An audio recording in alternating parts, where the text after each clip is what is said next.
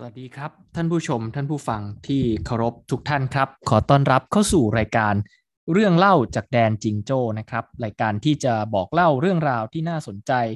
ของประเทศออสเตรเลีย ผ่านมุมมองของผมบุ๊กทศพลเชี่ยวชาญประพันธ์นะครับ ตอนนี้ก็เป็นตอนที่ 20 แล้ว ผมก็จะย้ำเกือบทุกคลิปนะครับออสเตรเลียมีมากกว่าจิงโจ้และโคอาล่านะครับอตอนที่แล้วผมได้เล่าประเด็น ที่น่าสนใจนะครับหลายประเด็นเกี่ยวกับระบบรัฐสภา ระบบการเมืองของประเทศออสเตรเลียนะครับวันนี้เราก็มาคุยกันต่อ เรื่องขั้วการเมืองของประเทศออสเตรเลียนะครับถ้าใครที่เรียนรัฐศาสตร์มาเนี่ยก็อาจจะเคยเรียนนะครับว่าบางประเทศก็จะมีพักการเมืองใหญ่พักเดียวครอบงำนะครับ อย่างเช่นพักการเมืองรัฐบาลของสิงคโปร์นะครับของญี่ปุ่นนะครับก็จะเป็นพักใหญ่ครอบงำนะครับบางประเทศก็จะเป็นพักการเมืองสองพักใหญ่นะครับเช่นอเมริกามีพักเดโมแครตกับพักรีพับลิกันนะครับในอังกฤษหรือสหราชอาณาจักรก็จะมีพรรคอนุรักษ์นิยม หรือพรรค Conservative นะครับแล้วก็พรรค Labour หรือว่าเราแปลภาษาไทยเราก็จะเรียกว่าพรรคแรงงานนะครับ ก็จะผลัดเปลี่ยนหมุนเวียนกันขึ้นมาเป็นรัฐบาลนะครับ ในออสเตรเลียเนี่ยผมเรียกว่าเป็นระบบการเมืองสองขั้วใหญ่อ่าผมจะไม่ใช้คำว่าสองพรรคนะครับ เพราะว่าพรรคหนึ่งคือพรรค Labor Australian Labor Party ขั้วตรงข้ามของพรรค Labor ซึ่งเราอาจจะเรียกว่าเป็นฝั่ง anti-Labor มันมีพรรคอยู่ข้างในทั้งหมด 4พรรคด้วยกัน รวมเรียกว่า The Coalition ในสื่อมวลชนของออสเตรเลีย เวลาพูดคำว่า The Coalition แล้วก็ใช้ตัว C cat ตัวใหญ่ เราจะหมายถึงพักการเมืองจำนวน 4 พัก ที่รวมตัวกันอย่างเหนียวแน่น เพื่อต่อสู้ในสนามเลือกตั้ง แข่งขันกับพรรคเลเบอร์ ว่าใครจะได้เป็นรัฐบาล ประเด็นที่น่าสนใจคือ The Coalition นี้ เป็นรัฐบาลก็เป็นด้วยกัน เป็นฝ่ายค้านก็เป็นด้วยกัน เพราะฉะนั้นมันจึงเป็นการเกาะกลุ่มสร้างพันธมิตรทางการเมืองที่เหนียวแน่น มีสี่พัก เพราะฉะนั้นเบื้องต้นง่ายๆ ออสเตรเลียเป็นประเทศที่มีระบบการเมืองสองขั้วใหญ่ ขั้วหนึ่งทางซ้ายมือในจอของท่านนะครับ คือพรรคแรงงานหรือพรรค Labor Australian Labor Party หรือ ALP นะครับ อีกพรรคหนึ่งคือพรรคขั้วตรงข้าม Labor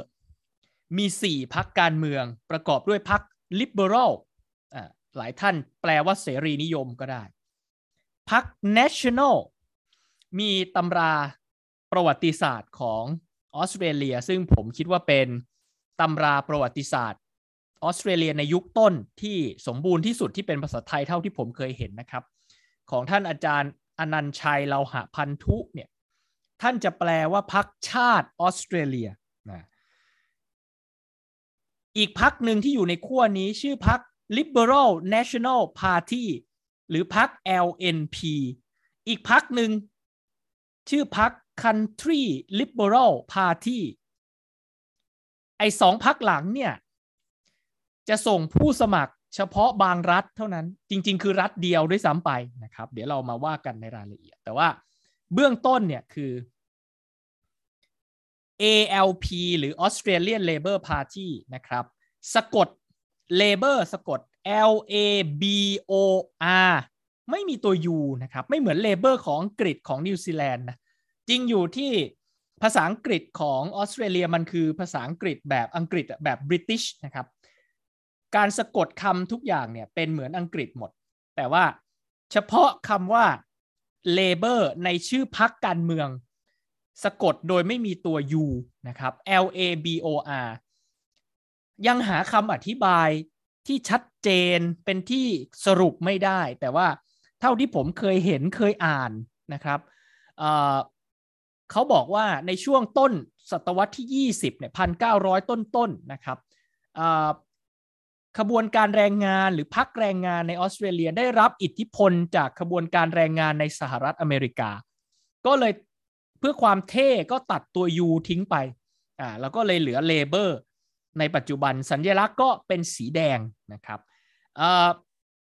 พรรค Labor ถ้าในทางรัฐศาสตร์จะถือว่ามีนโยบายหรืออุดมอุดมการณ์เนี่ยกลางซ้ายนะครับ คือไม่ได้ซ้ายจัดเป็นสังคมนิยมอะไรขนาดนั้น สมาชิกพรรค Labor ที่ผมรู้จักนะครับทั้งรวมทั้งเคย สอบถามด้วย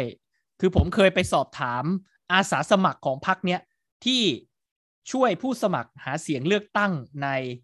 ประเทศออสเตรเลียนะครับ ถามว่าทำไมถึงเลือกที่จะสนับสนุนหรือเป็นสมาชิกพรรคเลเบอร์นะครับคำตอบส่วนใหญ่จะตรงกันหมด คือเขาเชื่อว่าพรรคเลเบอร์เนี่ย สามารถพัฒนาประเทศได้โดยมีอุดมการสองอย่างที่ไปพร้อมกัน คือหนึ่งสามารถทำให้เศรษฐกิจของออสเตรเลียเจริญเติบโตได้อย่างต่อเนื่อง ในขณะเดียวกันก็เก่งพอที่จะสร้างความเป็นธรรมในสังคม เรื่องของค่าแรงสิทธิแรงงาน เรื่องของ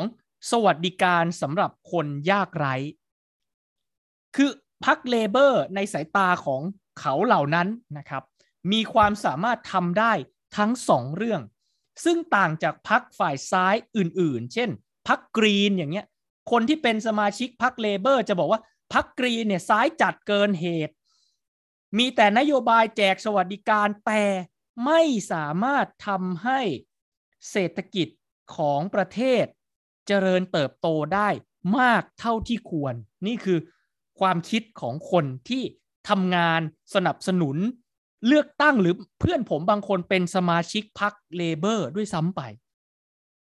อีกเรื่องหนึ่งที่น่าสนใจคือพรรคเลเบอร์ของออสเตรเลียก็จะมีความผูกพันกับขบวนการแรงงาน สหภาพแรงงานอย่างใกล้ชิด ผู้นำพรรคสมาชิกพรรคสมาชิกสภาผู้แทนราษฎร สมาชิกวุฒิสภาของพรรคจำนวนมาก เติบโตมาจาก การเป็นเจ้าหน้าที่ การเป็นทนายความ การเป็นผู้นำสหภาพแรงงานในออสเตรเลีย เพราะฉะนั้นจึงพูดได้เต็มปากเต็มคำว่าพักการเมืองที่มีฐานสมาชิกกว้างขวางที่สุดพรรคการเมืองที่เก่าแก่ที่สุดของประเทศนี้ คือพรรคแรงงานหรือพรรค Australian Labor Party ย้อนกลับไปจุดเริ่มต้น พรรคนี้เกิดขึ้นจากการที่คนงานที่ทำงานในฟาร์มเลี้ยงแกะของออสเตรเลีย เป็นคนงานตัดขนแกะนะครับ รวมตัวกันเรียกร้อง ค่าจ้างเรียกร้องสิทธิประโยชน์ที่เป็นธรรม จากชาวนาเกษตรกรที่เป็นเจ้าของฟาร์มเพราะนั้นเล่ามาถึงตรงนี้ผมว่าท่านพอเดาได้แล้วล่ะ ว่า ชาวนาเกษตรกรเจ้าของที่ดินเจ้าของไร่เจ้าของนาเจ้าของฟาร์มเนี่ยในประเทศออสเตรเลียกับขบวนการแรงงานเนี่ยมันคือคนละพวกคนละกลุ่มแล้วก็เลือกพักการเมืองคนละพักด้วยครับ น่าแปลกที่ว่าพักแรงงานในประเทศออสเตรเลียไม่ได้เกิดจากกระบวนการเคลื่อนไหวแรงงานในภาคอุตสาหกรรมมากนัก แต่เกิดจากขบวนการแรงงาน ในภาคเกษตรของออสเตรเลียครับ นายกรัฐมนตรีที่โดดเด่นของพรรคเลเบอร์Australian Labor Party ตั้งแต่สงครามโลกครั้งที่สองท่านหนึ่งที่คนออสเตรเลียพูดถึง แล้วก็ยังจดจำยังรู้สึกว่าเป็นที่รักเป็นที่เคารพ ชื่อนายกรัฐมนตรีจอห์นเคอร์ติน ท่านนี้เป็นนายก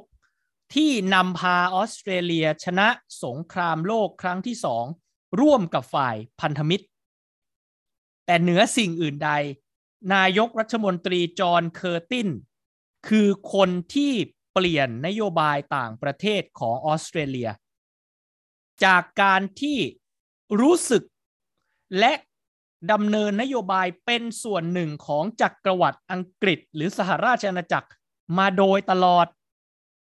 นายกจอห์นเคอร์ตินเป็นคนตัดเรื่องนี้ แล้วหันไปพึ่งพิงสหรัฐอเมริกาแทน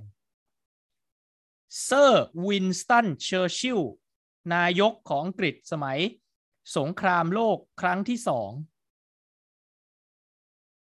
สั่งให้กองทัพออสเตรเลียไปช่วย ปกป้องดินแดนของอังกฤษ เข้าใจว่าน่าจะเป็นพม่าตอนนั้นนะครับ ปรากฏว่า นายกเคอร์ติน ไม่ฟังคำสั่งนั้น เรียกทหารออสเตรเลียทั้งหมด กลับประเทศ เพราะอ่านเกมแล้วว่า สงครามต่อให้เราส่งทหารไปตามที่อังกฤษบอก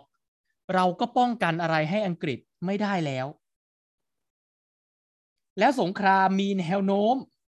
ที่จะลุกลาม มาถึงแผ่นดินออสเตรเลีย จึงเรียกจึงไม่ทำตามคำสั่งของนายกวินสตันเชอร์ชิลแล้วเรียกทหารทั้งหมด กลับมาปกป้องแผ่นดินถิ่นเกิดของตัวเองในประเทศออสเตรเลีย ที่สำคัญเวลาเราเรียนประวัติศาสตร์ สงครามโลกครั้งที่สองและเราจำ ในพลคนหนึ่ง ชื่อดักลาสแม็กอาเธอร์ ประโยคอมตะของท่านตอนที่หนีออกจากเข้าใจว่าจะเป็นฟิลิปปินส์นะครับ บอกว่า I shall return ผมจะกลับมา ข้าพเจ้าจะกลับมาคำถามที่เราไม่เคยถามต่อคือ return from where กลับมาจากไหน วันนั้นแกหนีมาออสเตรเลียนะครับ ภาพใน เว็บไซต์ของ National Museum Australia เนี่ยยังมีภาพของนายกพรรค Labor จอห์นเคอร์ติน จับมือร่วมกันวางแผน ต่อสู้กับญี่ปุ่น กับนายพลดักลาสแมคอาเธอร์อยู่เลย อันนี้ก็เป็นนายกรัฐมนตรีคนสำคัญ อีกคนหนึ่งอีกสองท่านที่สำคัญเป็นนายกรัฐมนตรีนะครับ ท่านหนึ่งเสียชีวิตไปแล้วท่านหนึ่งยังมีชีวิตอยู่ ท่านแรกชื่อบ๊อบฮอค อีกท่านหนึ่งชื่อพอลคิตติงเขาก็จะเรียกรวมสมัยสองท่านนี้ว่าฮอคคิตติงเป็นนายกรวมกันเนี่ย8ปีกับ5ปีรวมกัน13ปี ก็ต้องบอกว่าเป็นยุคที่ประเทศออสเตรเลียเปลี่ยนผ่าน จากการที่รัฐอุดหนุนเกษตรกร รัฐกำกับดูแลทุกสิ่งทุกอย่างกำกับดูแลเศรษฐกิจของประเทศ ยุคนี้คือยุคที่ปล่อยค่าเงินลอยตัว ยุคที่รับอุดมการณ์เสรีนิยมใหม่ในทางเศรษฐกิจ neoliberalism เข้ามาเต็มๆเป็นยุคเดียวกับมาร์กาเร็ตเทชเชอร์ของอังกฤษยุค 80 ต่อ 90 นะครับ เพราะฉะนั้นเคยมีผู้รู้ หลายท่านก็ตั้งข้อสังเกต ว่า นายกโทนี่แบลร์ของอังกฤษที่เป็นนายกพรรค Labour ดิแหม อุดมการมันไปทางขวาเนะมันเป็นมันออกแนวแบบทุนนิยมจ๋ากลไกตลาดจ๋าในอังกฤษ มันมีต้นแบบครับ จากพรรคเลเบอร์ ในช่วงทศวรรษ 80 ต่อ 90 เนี่ย ที่รับเอาอุดมการเสรีนิยมใหม่ขยายตลาดเสรี ลดการกำกับดูแลของภาครัฐลงอย่างเห็นได้ชัด อาจจะกล่าวได้ว่าออสเตรเลียที่เราเห็นอยู่ปัจจุบันนี้ ภาพของการเป็นประเทศเสรีทั้งด้าน การค้าการลงทุนการเงินอะไรต่างๆ เนี่ย เริ่มต้นจากยุคฮอคคีติงและนายกบ๊อบฮอคนะครับ ท่านที่สนใจประวัติศาสตร์เอเปก ต้องสนต้องรู้จักนายกท่านนี้ เพราะเป็นนายกออสเตรเลียที่เสนอให้มีการประชุมเอเปกแต่ตอนนั้นมันเป็นระดับรัฐมนตรีต่างประเทศ ยุคนายกพอลคีตติ้งต่อมาเนี่ยยกระดับจากการประชุมระดับรัฐมนตรีต่างประเทศ เป็นการประชุมสุดยอดผู้นำจนถึงปัจจุบัน เพราะฉะนั้นพรรค Labor จึงมีส่วนมีบทบาทสำคัญในการให้กำเนิดเอเปกที่เรารู้จักกัน ทุกวันนี้ อีกท่านหนึ่งร่วมสมัยครับ เมื่อปี 2008 นายกเควินรัตท่านนี้ผลงานที่ลือชื่อที่สุด มีอยู่สองเรื่องหนึ่งการกล่าวคำขอโทษชนพื้นเมืองของออสเตรเลีย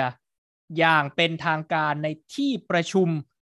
สภาผู้แทนราษฎรของออสเตรเลียเมื่อปี 2008 เป็นสุนทรพจน์ที่ไพเราะจับใจซาบซึ้งมาก เดี๋ยวว่างๆก็จะมาเล่าให้ฟังในรายละเอียด ผลงานชิ้นที่สองที่สำคัญที่สุดคือนำพาประเทศออสเตรเลียผ่านวิกฤตเศรษฐกิจแฮมเบอร์เกอร์ได้ อัดฉีดเงินเข้าไปในระบบเศรษฐกิจอย่างหนักเลยครับ และสุดท้ายก็พาออสเตรเลียพ้นจากวิกฤตเศรษฐกิจรอบนั้นได้ นี่คือพร ออสเตรค Australian Labor Party ปัจจุบันเป็นฝ่ายค้าน สสออสเตรเลียมี 151 คน อยากจะเป็นรัฐบาลเสียงข้างมากให้ได้ ก็ต้องมีสส76 จาก 151 เป็นอย่างน้อย ตอนนี้มี 69 ก็ต้องบวกอีก 7 แล้วห้ามแพ้ ต้องรักษาที่นั่งทั้งหมดที่มีอยู่เดิม 69 แล้วต้องบวกอีกเจ็ดให้ได้ ก็เป็นงานยากพอสมควร นี่คือพัก เก่าแก่พักใหญ่ที่สุดคือพักเลเบอร์ขั้วตรงข้ามเมื่อกี้ผมบอกไปแล้วเราเรียกว่า the coalition ตัว C ต้องเขียนตัวใหญ่เสมอเป็นชื่อเฉพาะพักที่ใหญ่ที่สุดใน the coalition ที่เป็นคู่ต่อกรกับพักเลเบอร์คือพัก liberal Liberal Party of Australia นะครับ สัญลักษณ์ก็จะเป็นสีน้ำเงิน Liberal ปัจจุบันนี้เป็นนายกรัฐมนตรีอยู่ เป็นแกนนำของพันธมิตรที่ต่อสู้กับพรรคเลเบอร์มาทุกยุคทุกสมัย แต่ด้วยความที่พรรคเลเบอร์นะครับ มันใหญ่มาก สมาชิกก็เยอะ ดังนั้นเนี่ยสู้พักเดียวไม่ไหวก็ต้องมีอีกสามพักมาช่วยกัน นี่คือพักลิเบอรัลนโยบายคำว่าลิเบอรัลในที่นี้เนี่ย มันลิเบอรัลในทางเศรษฐกิจเป็นหลักพักนี้จะนำเสนอ การลดภาษีให้ภาคธุรกิจทั้งขนาดใหญ่ ขนาดกลาง ขนาดเล็กพักนี้จะนำเสนอเรื่องการขจัดเรดเทปหรือกฎระเบียบที่มันเป็นอุปสรรคในการประกอบธุรกิจของประชาชนพักนี้ จะเน้นลงทุนเรื่อง โครงสร้างพื้นฐานถนนหนทางไฟฟ้าประปา พลังงาน พักนี้จะเน้นเรื่องพัฒนาการศึกษา ส่วนเรื่องสวัสดิการก็อาจจะไม่ได้โดดเด่นเท่าไหร่ ล่าสุดก็มีการถกเถียงว่า สวัสดิการของคนที่ตกงานยากจนตกงานในออสเตรเลียเนี่ย ปัจจุบันอัตรามันอยู่ที่ 46 ดอลลาร์ออสเตรเลียต่อวันคำถามคือ จะขึ้นไหม ชัดเจนลิเบอรัลบอกไม่ขึ้น ต้องเอาเงินไปทำอย่างอื่น ไปฟื้นฟูเศรษฐกิจหลังโควิด ไปทำนู่นทำนี่ ลงทุนในโครงสร้างพื้นฐานอีกสารพัดพักเลเบอร์ก็บอกไม่ขึ้นนะครับ อันนี้น่าแปลกอยู่เหมือนกัน ถามว่า 46 ดอลลาร์ออสเตรเลียต่อวัน พอไหมครับคำตอบคือไม่พอครับ อย่าไปเอาเงินไทย 25 คูณนะครับ ออกมามันจะเป็นจำนวนเงินที่เยอะมาก แต่สำหรับออสเตรเลียค่าครองชีพของเขาอะ่ะ ผมยืนยันเลยไม่พอครับ 46 ดอลลาร์ออสเตรเลีย คิดเป็นรายปักรายสองสัปดาห์เนี่ย จะได้หกร้อยสี่สิบสี่ดอลลาร์ ค่าเช่าบ้านกินไปเกือบหกร้อยแล้วครับ ไม่มีทางพอครับกับกับการดำรงอยู่ในประเทศออสเตรเลีย แต่เขาก็ไม่เพิ่มเห็นไหมครับ อันนี้คือแนวนโยบาย จริง ๆ เนี่ยเพิ่งจะมาเพิ่ม สวัสดิการให้ประชาชนในยุคโควิด เท่านั้นเอง เพิ่มอัตราเงินจากเดิม คนตกงานในออสเตรเลียได้เงิน 560 ดอลลาร์ต่อ 2 อาทิตย์ เพิ่มเข้าไปอีกประมาณ 550 ก็รวมเป็นได้ 1,100 กว่ากว่า ก็นับว่าเป็นครั้งแรกในรอบไม่รู้กี่สิบปีที่พรรคลิเบอรัลนะครับ มีนโยบาย ที่เพิ่มสวัสดิการให้ประชาชน แต่มันก็เป็นเรื่องชั่วคราวเฉพาะตอนที่มีโควิด -19 ระบาดหนัก ๆ ช่วงต้นปีจนถึง ประมาณกลางๆปี 2020 เท่านั้น อีกพักหนึ่งที่เป็นพันธมิตรใกล้ชิดเลยครับ คือพัก National พัก National นี่แหละ คือตัวแทนของชาวนาเกษตรกร หรือเขตชนบททั้งหมดของประเทศออสเตรเลียครับ ที่ผมเล่าว่า ขบวนขบวนการแรงงานในออสเตรเลียเริ่มต้นจากแรงงานในภาคเกษตร นี่แหละพัก National นี่แหละ ที่เป็นตัวแทนเป็นปากเป็นเสียงของเกษตรกรของออสเตรเลียครับพักเขาก็จะบอกว่าพักลิเบอรัลเนี่ย อุดมการมันก็ตรงกันหลายอย่าง แต่ว่ามันเป็นตัวแทนของนักธุรกิจรายใหญ่ มันเป็นตัวแทนของผู้มีการศึกษา มันเป็นตัวแทนของเขตเมือง เขตเมืองใหญ่ที่มีระดับการพัฒนาที่สูงอยู่แล้ว แต่ชาวไร่ชาวนาในชนบทเนี่ยขาดตัวแทนในสภาพักนี้แต่เมื่อก่อนนะครับ ก่อนที่จะมาชื่อพัก national เนี่ยตั้งชื่อพักตัวเองว่าพัก country คือพักชนบทเนี่ยประกาศให้รู้กันโต้งๆเลยนะครับ ทีนี้สองพักนี้เนี่ย เวลาเป็นรัฐบาล ปัจจุบันก็เป็นอย่างนั้นนะครับ หัวหน้าพัก liberal จะเป็นนายกรัฐมนตรี หัวหน้าพัก national จะเป็นรองนายกรัฐมนตรี ควบตำแหน่งรัฐมนตรีกระทรวงใดกระทรวงหนึ่ง ส่วนใหญ่เป็นรัฐมนตรีเกษตร หรือไม่ก็รัฐมนตรีที่ดูแลการคมนาคมโครงสร้างพื้นฐานอินฟราสตรักเจอร์และการพัฒนาภูมิภาค หรือถ้าไม่ใช่สองสองด้านนี้ ก็จะเป็นรองนายกควบรัฐมนตรีการค้าครับ Minister for Trade เพราะว่าสินค้าส่งออกของออสเตรเลีย ล้วนแล้วแต่เป็นผลิตภัณฑ์ที่มาจากเขตชนบททั้งสิ้นไม่ว่าจะเป็นเหมืองแร่ หรือสินค้าเกษตรทำเป็นเล่นไปออสเตรเลียเนี่ย ส่งออกน้ำตาลนะครับ อันดับ 3 หรือ 4 ของโลกนะครับ ขึ้นอยู่กับว่าท่านนับสหภาพยุโรปหรือเปล่า สมมุติไม่นับแล้วกัน บราซิลส่งออกน้ำตาลอันดับหนึ่งของโลก ไทยอันดับสองออสเตรเลียอันดับสามนะครับ เพราะฉะนั้นฐานเสียงเนี่ยมันจะอยู่เขตรอบนอก เขตชนบท เพราะฉะนั้นมันก็เหมือน รวมกันตีอะแยกกันเดินรวมกันตีอะ ฝั่งหนึ่งก็สู้กับเลเบอร์ในเขตเมือง เขตภูมิภาค คือภูมิภาคหมายถึงกึ่งเมืองกึ่งชนบทนะครับ ส่วน national ก็จะตะลุยไปส่วนเขตชนบท เขตป่าเขาเกษตร ทะเลทรายอะไรทำนองเนี้ยนะครับ ทีนี้ในรัฐรัฐหนึ่งชื่อรัฐควีนสแลนด์อยู่ทางตะวันออกเฉียงเหนือของประเทศ ถ้าท่านนึกไม่ออกท่านนึกถึง Great Barrier Reef แนวปะการังที่ใหญ่สุดในโลกนั่นแหละอยู่รัฐนั้นนะครับพรรค Liberal กับ National ในรัฐนั้น เขารวมกันเป็นพรรคเดียวชื่อพรรค Liberal National Party หรือ LNP ส่วนเขตปกครองทางเหนือ ท่านนึกถึงนครดาวิน นึกไม่ออกท่านไปดูหนังเรื่องออสเตรเลียที่ฮิวแจ็กแมนกับนิโคลคิดแมนเล่น นั่นอะมันจะฉายภาพดินแดนตรงนั้นนะครับ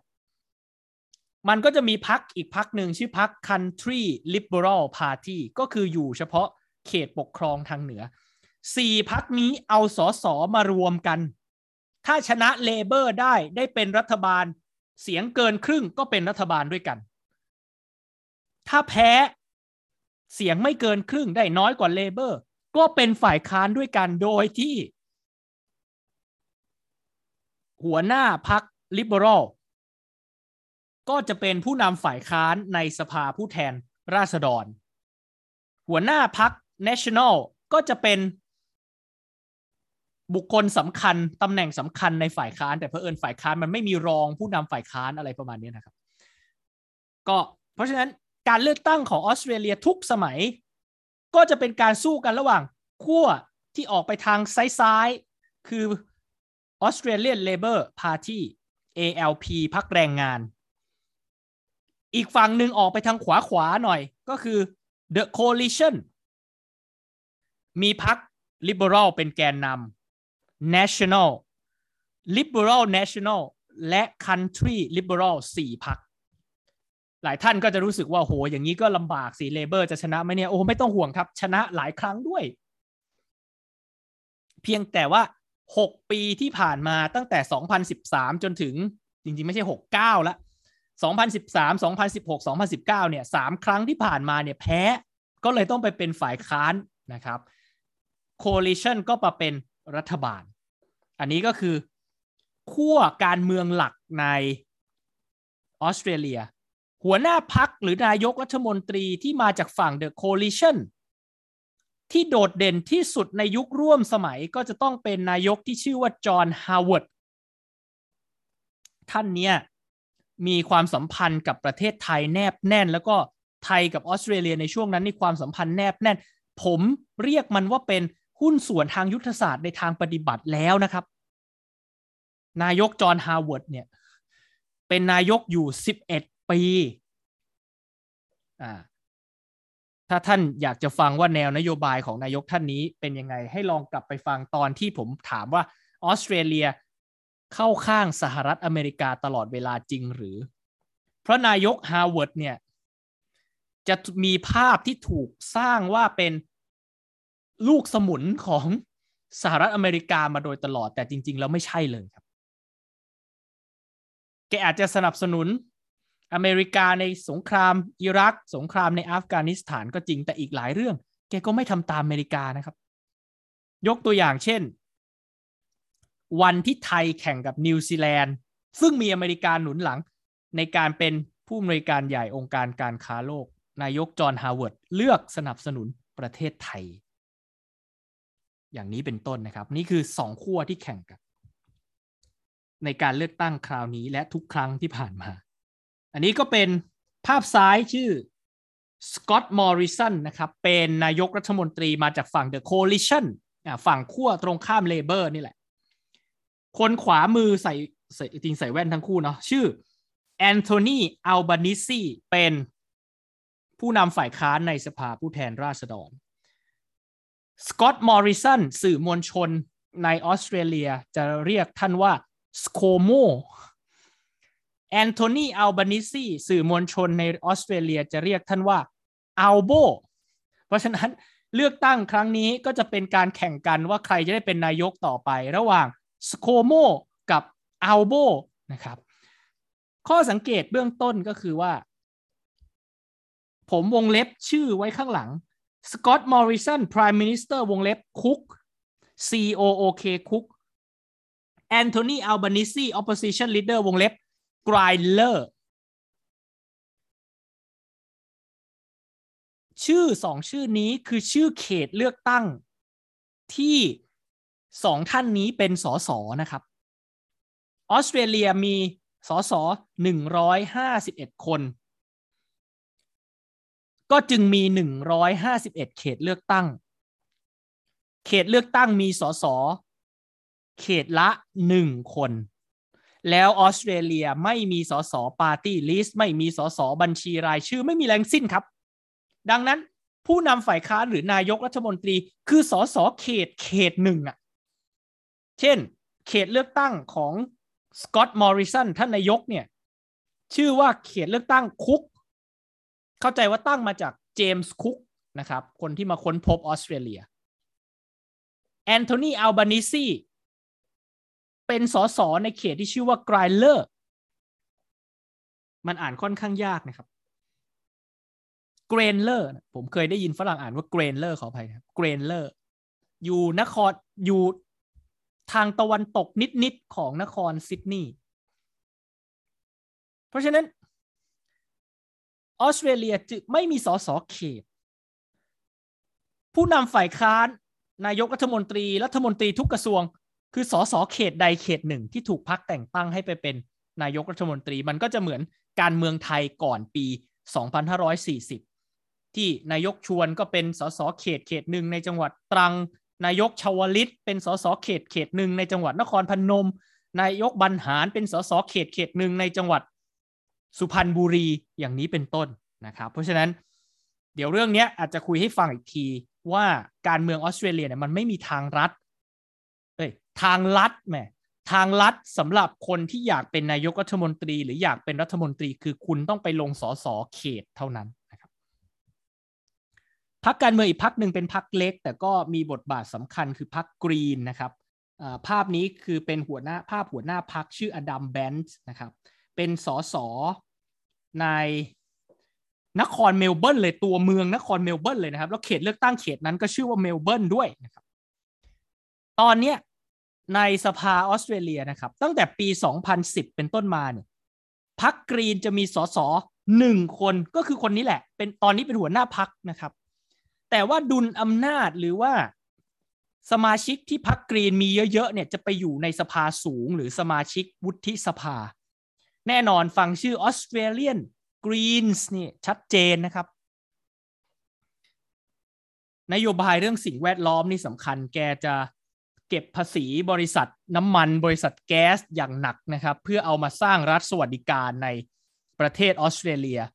จะขยายระบบประกันสุขภาพให้ครอบคลุมเรื่องสุขภาพจิต แล้วก็เรื่องทันตกรรมนะครับ แล้วแกเป็นคนที่คัดค้านการส่งทหารไปบุกอิรักส่งทหารไปอัฟกานิสถานนะครับ แกบอกว่าดีลเรือดำน้ำระหว่าง ออสเตรเลียอังกฤษสหรัฐอเมริกาเนี่ยถ้าแกมีอำนาจนะครับ อาจจะโดนยกเลิกนะครับแต่โดยปกติพักกรีนเนี่ยก็จะไม่ใช่พักที่เติบใหญ่ขึ้นมาถึงขั้นไปเป็นรัฐบาลได้ แต่ในกรณีที่ไอ้ขั้วการเมืองของออสเตรเลียเมื่อกี้ Labor กับ The Coalition เนี่ยมีคะแนนเสียงเท่ากัน หรือก้ำกึ่งกันพรรค Green จะเป็นตัวตัดสินว่า ใครจะเป็นรัฐบาล และคราวนี้ก็เจรจาต่อรองกัน จากประวัติศาสตร์พรรค Green ก็เคยเลือกที่จะสนับสนุนพรรค Labor และนำไปสู่การออกกฎหมาย carbon tax เก็บภาษี บริษัทธุรกิจที่ปล่อยก๊าซคาร์บอนไดออกไซด์หรือก๊าซเรือนกระจกสู่ชั้นบรรยากาศ แต่ก็โดนยกเลิกไปเมื่อปี 2013 อะไรอย่างเงี้ยนะครับ แต่ว่าอันนี้คือบทบาทหลักๆ ของพรรค Green เขาจะเป็นตัวที่ถือดุลอำนาจในสภา กรณีที่สองพรรคใหญ่มันไม่มีใครได้เสียงข้างมาก เบ็ดเสร็จเด็ดขาด แต่ว่าประวัติด่างพร้อยของพรรค Green เนี่ยที่คนมักจะโจมตีก็คือว่า ช่วงปี 2008-2009 ซึ่งตอนนั้นเนี่ยพรรค Labor เป็นรัฐบาล เขากำลังผลักดัน ให้มีกระบวนการซื้อขายคาร์บอนในประเทศออสเตรเลีย หมายความว่า รัฐบาลจะกำหนดเป้าหมายนะครับว่า ธุรกิจภาคนี้ธุรกิจแบบนี้ปล่อยคาร์บอนได้เท่าไหร่ ถ้าคุณจะปล่อยเกิน คุณจะต้องไปซื้อจากบริษัทอื่นที่เขาสามารถลดการปล่อยคาร์บอนได้ต่ำกว่าโคตาหรือสัดส่วนที่ได้รับจัดสรรพักกรีน ไปลงมติร่วมกับพัก Liberal National Liberal National แล้วก็ Country Liberal ที่เป็นฝั่ง The Coalition ที่คัดค้านนโยบายนี้ บอกว่ารัฐบาลเลเบอร์เนี่ย ไม่มีความจริงใจที่จะแก้ไขปัญหาโลกร้อนทำแค่นี้ไม่พอ ไปร่วมลงมติกับฝ่ายค้านคว่ำกฎหมายของเลเบอร์ ในวุฒิสภาซะอย่างนั้นนะครับเพราะฉะนั้นอันนี้ก็เป็นจุดที่โดนโจมตีว่าเนี่ยถ้าพรรค Green ลงมติสนับสนุน กฎหมายของ Labor ไปซะตั้งแต่วันนั้นเนี่ยป่านนี้ออสเตรเลียก็อาจจะเป็นผู้นำในการแก้ไขปัญหาภาวะโลกร้อนไปแล้วก็ได้นะครับ อันนี้ก็เป็นพรรค Green เราจะเรียกว่าพรรค minor party พรรคเล็ก อันนี้ก็เป็นพรรคจิ๋วนะครับอ่าmicro party Pauline Hanson's One Nation อ่า Pauline Hanson นี่เป็นนักการเมืองที่โดนตีตราว่าเป็นพวกขวาจัดนะครับ สมัยก่อนตอนแกได้รับเลือกตั้งใหม่ๆเนี่ยแกบอกว่า แกพูดในสภานะครับ บอกว่าออสเตรเลียเนี่ยกำลังถูกท่วมทับด้วยคนเอเชีย แล้วแกต่อต้านสังคมที่เป็นพหุวัฒนธรรมด้วย แกบอกว่าออสเตรเลียต้องเป็นประเทศที่สำหรับคนผิวขาวเป็นหลัก ค่านิยมคุณค่าทั้งหลายต้องเป็นสำหรับคนผิวขาวของคนผิวขาวเป็นหลัก แล้วแกก็หายจากการเมืองไปพักหนึ่งแกกลับมาใหม่ตอนนี้แกเป็นสวนะครับ แล้วแกก็พูดในสวคราวนี้แกเปลี่ยนเปลี่ยนกรรม จากเดิมแกบอกว่า ประเทศออสเตรเลียเคยถูกท่วมทับด้วยคนเอเชีย แล้วก็สังคมจะแย่อะไรเงี้ย ตอนนี้แกมาใหม่แกบอกว่าออสเตรเลียกำลังถูกท่วมทับด้วยคนมุสลิม ที่นับถือศาสนาอิสลามที่ทำให้สังคมแย่นะครับแต่ว่าแกก็ไม่ค่อยได้รับความนิยมในในการเมืองกระแสหลักของออสเตรเลีย เพราะถือว่าสุดโต่งเกินไป แต่แน่นอนมันก็จะมีคนจำนวนหนึ่งใช่ไหมครับ ที่ นิยมชมชอบแกพรรคอย่างเช่น Center Alliance ก็มีสสหนึ่งคนในสภานะครับพัก United Australia Party นี่ก็ขวานิดๆ จริงๆ ก็ไม่นิดแต่ขวาเลยนะครับ เป็นของมหาเศรษฐีคนหนึ่ง ชื่อว่า Clive Palmer แกรวยมาจากการทำเหมือง มีทรัพย์สินเยอะมากนะครับ แล้วแกก็เสนอว่าเนี่ยแกจะเก็บนะครับ จะเรียกภาษีอากรหรืออะไรสักอย่างประมาณ 15%ของแร่เหล็กที่ส่งออกนอกประเทศเพื่อนำงบเนี่ยมาล้างหนี้ที่พักเลเบอร์แล้วก็โคลิชันทำงบประมาณขาดดุลไว้หลายปีนะครับมีพักชื่อ Shooters Fishers and Farmers Party อันนี้เป็นพักเล็ก ที่ได้รับเลือกตั้งอยู่ในระดับมลรัฐ1 2 1ถึง2ที่ก็จะเป็นพักที่สนับสนุนให้คนครอบครองอาวุธปืน สนับสนุนให้คนมีสิทธิ์ที่จะไปล่าสัตว์ตกปลาได้อย่างเสรีมากขึ้นนะครับในอดีตออสเตรเลียมีพักชื่อ WikiLeaks ด้วยนะครับJulian Assange เนี่ยที่เป็นคนก่อตั้ง WikiLeaks หลายท่านไม่ทราบ เป็นคนออสเตรเลียนะครับพรรคนี้ตั้งขึ้นมาเนี่ยเพื่อจะสนับสนุน Julian Assange เป็นสมาชิกวุฒิสภานะครับ ปรากฏว่าทำผิดเงื่อนไขกฎหมายพรรคการเมืองก็เลยถูกยุบทิ้งไปแล้วนะครับ นอกจากนี้ยังมีอดีตที่พรรคการเมืองในออสเตรเลียมีอยู่พรรคหนึ่งชื่อพรรค Australian Sex Partyสนับสนุนความหลากหลายทางเพศ สนับสนุนให้รัฐลดการเซ็นเซอร์สื่อต่างๆ ลงอย่างนี้เป็นต้นนะครับ ตอนนี้ก็พรรคพวกนี้หลายพรรคก็จะเปลี่ยนชื่อ ไปควบรวมกับพรรคอื่นอะไรเงี้ยอย่าง Australian Sex Party แกก็ไปรวมกับพรรคอีกหลายพรรคแล้วก็ตั้งขึ้นมาใหม่เป็นพรรคชื่อ Reason Party อะไรทำนองนี้ ก็จะเป็นพรรคที่ยังไม่ได้รับเลือกตั้งในระดับชาติ แต่ว่าอยู่ในระดับมลรัฐก็มีได้รับเลือกตั้งบ้างหนึ่งถึงสองคนอะไรทำนองนี้นะครับ อันนี้ก็เรียกว่าเป็นไมโครพาร์ตี้พักจิ๋วอ่านี้ของออสเตรเลียก็มีแต่ก็อาจจะไม่ได้มีบทบาทมากนักในการ บริหารประเทศนะครับ ก็ประมาณนี้นะครับแนะนำคร่าวๆเกี่ยวกับการเมืองขั้วการเมืองและพักการเมืองของประเทศออสเตรเลียนะครับคลิปต่อไปก็น่าจะเป็นเรื่องที่เคยติดไว้คือเรื่องสิทธิของสตรีในการเลือกตั้งแล้วก็ลงสมัครเป็นสมาชิกสภาผู้แทนราษฎรของออสเตรเลีย ซึ่งเขาภาคภูมิใจ อย่างยิ่งนะครับ ก็ขอบคุณที่ติดตามรับชมและรับฟังนะครับ เดี๋ยวพบกันใหม่คลิปหน้า วันนี้ขอลาไปก่อน สวัสดีครับ